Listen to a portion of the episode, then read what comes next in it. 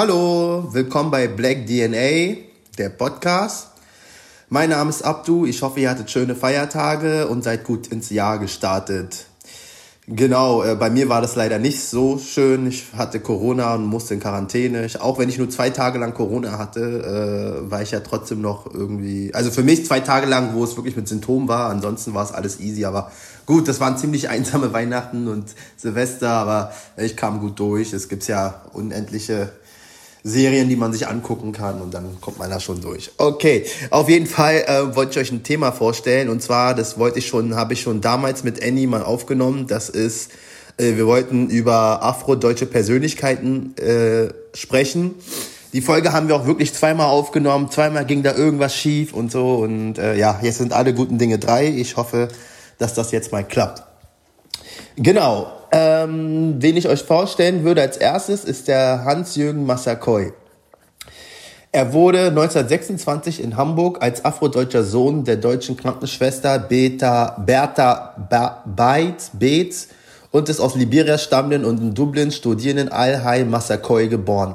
Sein Großvater väterlicherseits war Momolu Massakoy, Generalkonsul von Liberia in Hamburg und erster Diplomat aus einem afrikanischen Land in Deutschland ja, das ist zum Beispiel äh, Informationen, äh, die ich auch, auch jetzt erst erfahren habe beim äh, Bearbeiten de, dieses, dieser Folge, äh, dass der, also dass der, der erste Diplomat aus Deutschland wirklich halt, also aus einem afrikanischen Land, aus Liberia stammt. Das ist da, äh, ja, also ich fand das schon recht interessant.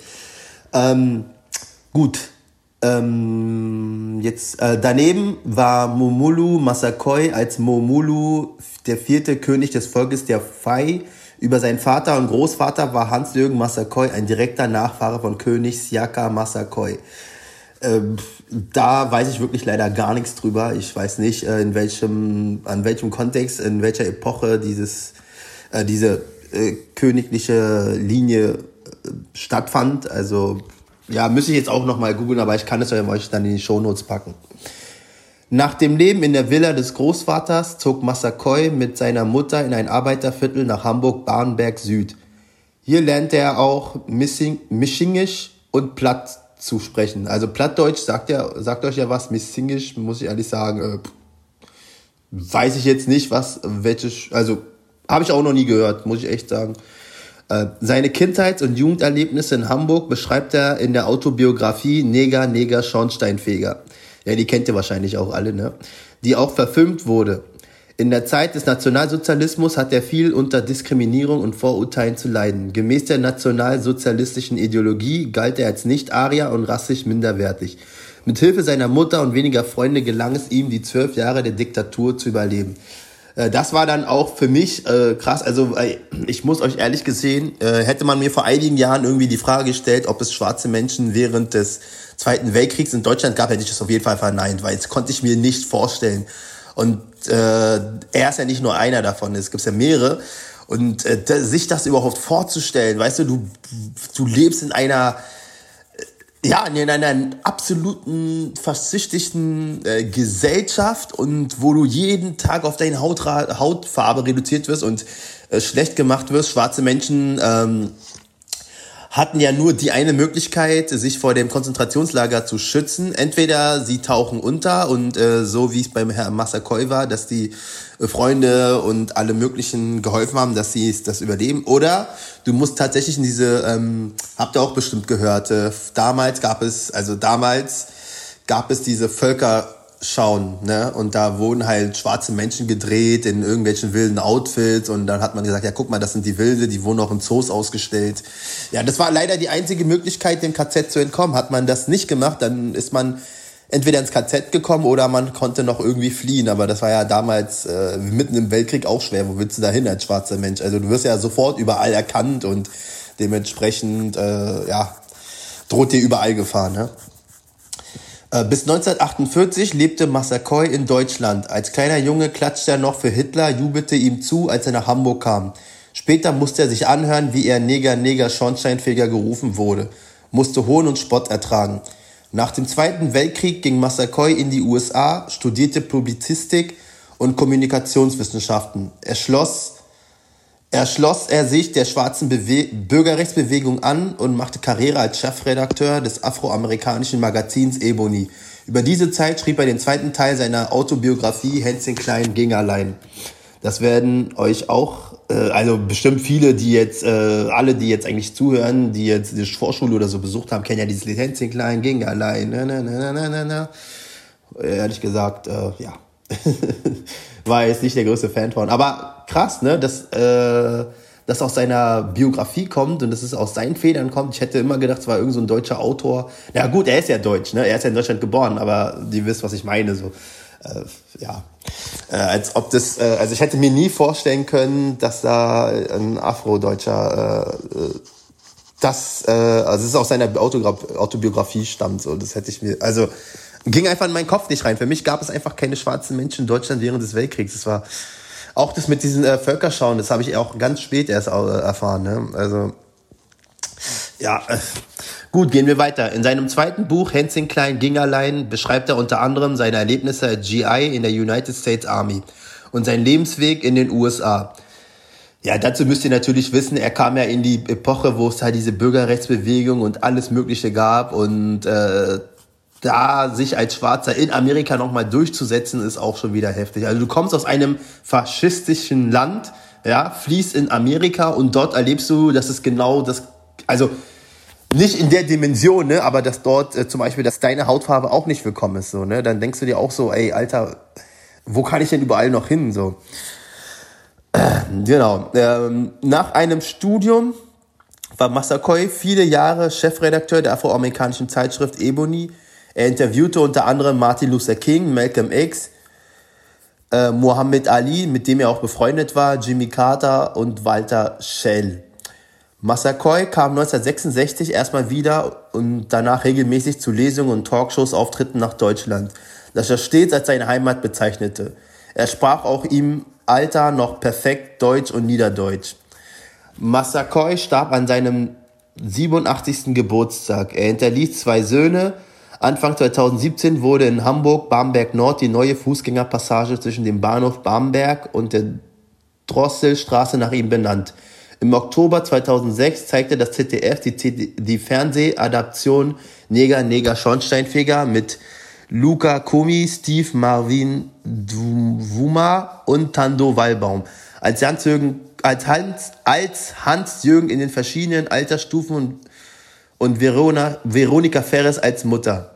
In den USA tritt die Schauspielerin Whoopi Goldberg bislang erfolglos für eine Filmung des Buches ein. Dann habe ich eine interessante Passage im Interview gefunden von Hans ähm, äh, von Hans-Jürgen Massakoy. Da sagt er, zum, da wurde ihm die Frage gestellt, was würden Sie schwarzen Deutschen raten? Seid solidarisch, lasst euch nicht spalten und wie ein Sprichwort sagt, das Rad, das am lautesten quietscht, kriegt die meiste Schmiere. Also wenn euch etwas nicht gefällt, nimmt es nicht einfach hin, quietscht. Ja, das ist, äh, das war so ein, so ein wirklich so ein prägender Satz, der mich auch da ein bisschen geprägt hat, wo ich gesagt habe, oh, wow, das ist eigentlich genau meine Auffassung, so, weißt du, immer lauter werden, immer lauter werden, sich nicht mehr kleinreden zu lassen. So, das ist dann äh, auf jeden Fall sehr wichtig.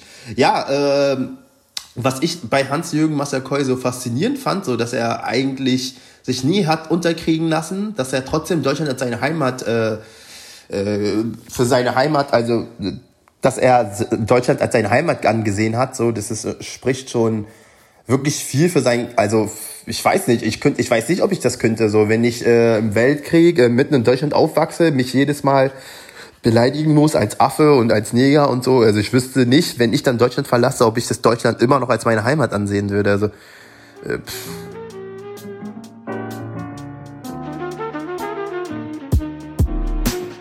So, kommen wir jetzt zu Mai Aim. Ähm, mit bürgerlichen Namen Silvia Brigitte Gertrud Oppitz genannt, wurde 1960 als Tochter einer weißen deutschen Mutter und eines ghanesischen Austauschstudenten in Hamburg geboren. Sie wuchs nicht bei ihren leiblichen Eltern auf, sondern wurde kurz nach ihrer Geburt in ein Heim gegeben. Die Gründe hierfür sind unklar. Im Alter von 18 Monaten wurde sie schließlich von der weißen deutschen Familie Opitz adoptiert, so dass sie als einziges schwarzes Kind in einer weißen Familie mit vier weiteren weißen Geschwistern in Münster aufwuchs. Schon früh erkannte Mai, dass sie anders als die Menschen in ihrer Umgebung zu sein schien. was sie selbst auf ihre optische Erscheinung zurückführte. Aufgrund ihrer Hautfarbe erfuhr sie als dunkelhäutiges Kind die rassistischen Nachwirkungen des deutschen Kolonialismus, die noch heute fester Bestandteil der deutschen Gesellschaft sind. Jahrelang lebte ich mit dem Empfinden, in der deutschen Gesellschaft weder eine Geschichte noch eine Zukunft zu haben, sondern eines Tages auszuwandern zu müssen. Dass das sehr belastend ist, steht außer Frage. Inzwischen ist mir klar, dass diese dass dies keine Einzelerfahrung ist und mein Erleben exemplarisch in dem Umgang mit einer Bevölkerungsgruppe widerspiegelt, die im Bewusstsein weiter Teile der deutschen Gesellschaft einfach nicht existent ist. Nach dem Abitur an der Bischöflichen Friedensschule in Münster begann Mai zuerst an der Pädagogischen Hochschule Münster ein Lehrstudium in den Fächern Deutsch und Sozialkunde, wechselte aber sehr früh ihre Studienfächer zu Psychologie und Pädagogik, was sie nach Regensburg führte. Zu diesem Zeitpunkt resultierten die Identitätsangebote in ihrem Leben lediglich aus dem ihr von fremden Menschen aufoktroyierten Vorstellungen, die zu Minderwertigkeitsgefühlen und dem Gefühl des Andersseins geführt haben. Dies veranlasste sie während ihres Studiums das erste Mal nach Ghana zu reisen, um ihr kulturelles Erbe, das mittlerweile integraler Bestandteil ihres Selbstfindungsprozesses geworden war, aufzuspüren. Die Begegnungen mit ihrer ghanäischen Großfamilie beschrieb Mai Ayim später mit dem Sinnbild eines Walnuss-Mango-Baums. Ein Baum des Lebens, das Früchte aus beiden Ländern trägt. 1968 erhielt Mai schließlich von der Universität Regensburg ihr Diplom in Pädagogik und zog von dort nach West-Berlin, wo sie zunächst andere schwarze Frauen kennenlernte, unter anderem die schwarze US-amerikanische Wissenschaftlerin, Aktivistin und Poetin Audre Lorde. Dazu werde ich es euch auch in die Shownotes packen, weil das ist eigentlich ganz interessant, äh, was die alles so, so gemacht hat und rausgebracht hat. Also die Audre Lorde und äh, ich hoffe, ich habe es jetzt gerade richtig ausgesprochen. Aber packe ich euch in die Shownotes. Das ist, äh, könnte man auch einen eigenen Podcast über sie machen. Ähm, durch Audre Lorde, Lords äh, Initiative entstand die Anthologie Farbe bekennen. Afrodeutsche Frauen auf den Spuren ihrer Geschichte, in der Mai Ayim ihre Diplomarbeit veröffentlichte. In Analogie zu Afro-American entwickelte sie im Austausch mit anderen schwarzen deutschen Frauen die Selbstbenennung Afrodeutsch, was nicht den Beginn von schwarzer deutscher Geschichte anzeigte, aber dennoch ein Wissensmoment symbolisierte, welches durch den Kulturtransfer der schwarzen Bewegung in den Vereinigten Staaten ermöglicht wurde. In der Tradition der schwarzen US-Amerikanerinnen, Amerikaner, Amerikanerinnen belegt Farbe bekennen das Vorhandensein einer historischen Bedeutungsgeschichte aus der Perspektive von schwarzen deutschen Frauen unterschiedlicher Generationen, die alle die gemeinsam teilen, schwarz und deutsch zu sein. Diese Doppelidentität kommunizierte Mai später in ihren Gedichten Afrodeutsch 1 und Afrodeutsch 2, die 1995 in ihrem ersten Gedichtsband Blues in Schwarz-Weiß erschienen. Gleichzeitig forderte sie die weiße deutsche Mehrgesellschaft heraus, sich mit der Geschichte des Kolonialismus, Kolonialismus auseinanderzusetzen. Oh, Alter, das sind auch manchmal echt so Wörter, wo du denkst so, pff. ja, aber das ist krass, ne? Also klar, schon damals wurde das, äh, wurde das schon von uns äh, kritisiert, dass Deutschland sich nicht mit äh, dem Kolonialismus äh, beschäftigt und tut es bis jetzt heute auch nur ganz recht wenig. Also dieser äh, Genozid an den Herrera und so wird ja auch, da gibt's ja immer noch bezüglich äh, einige, äh, ich glaube sogar Verfahren, die am Laufen sind, weil äh, irgendwie Deutschland doch mehr zahlen muss und so. Aber das kann ich euch auch mal gleich raussuchen und in die Shownotes packen. 1987 begann Mai Aim eine dreijährige Ausbildung zur Logopo Logopädin, eine Berufssparte, die erlaubte, den Rassismus, der sich in deutschen Sprache verbirgt, aufzudecken. Rassismus, und Sexismus wurden fortan feste Bestandteile ihrer Forschungen, wie auch der Titel ihrer Ex Examensarbeit Ethnozentrismus und Sexismus in der Sprachtherapie zeigte. Um den Übergang von einer auferlegten, fremdbestimmten zu einer selbstbestimmten Identität zu symbolisieren, legte sie schließlich 1992 ihren Adoptivnamen Opitz ab und nahm den Namen ihres ghanesischen Vaters Ayim an. In dem Moment, als ich zu mir Ja sagen konnte, ohne den geheimen Wunsch nach Verwandlung, war die Möglichkeit gegeben, die Brüche in mir und meiner Umgebung zu erkennen, zu verarbeiten und aus ihnen zu lernen. Ich bin nicht an meinen Erfahrungen zerbrochen, sondern habe aus ihnen Stärke und ein besonderes Wissen gewonnen. Mai Aim litt 1996 unter großen körperlichen und psychischen Belastungen und verbrachte mehrere Aufenthalte in einer Psych Psychiatrie, wo ihr zusätzlich die Diagnose Multiple Sklerose gestellt wurde. Also ja die Muskelschwundkrankheit, ne? also falls es jemand nicht weiß. Ähm, bereits als Kind hatte sie intensive Selbstmordgedanken gehegt und diese umzusetzen versucht, indem sie Rasierklingen unter dem Kopfkissen versteckte und sich wünschte, nie wieder aufzuwachen. Am 9. August 1996 entschied sich Maya Yim schließlich endgültig aus dem Leben zu gehen und sprang in Berlin-Kreuzberg vom 14. Stockwerk eines Hochhauses. Ähm, erst mit der Umbenennung des Gröben Ufers in Mai Ayim Ufer 2010 sollte es die schwarze Community in Deutschland schaffen, sich als selbstbestimmte Teilkultur in die deutsche Nation und deren Geschichte und Gegenwart einzuschreiben. Mit dem Namensvorschlag wurde sichergestellt, dass der Bezug zum deutschen Kolonialismus hergestellt und im Standbild der ehemaligen Kolonialhauptstadt Berlin verewigt wird. Ja, äh, das waren also meine zwei afrodeutschen Persönlichkeiten.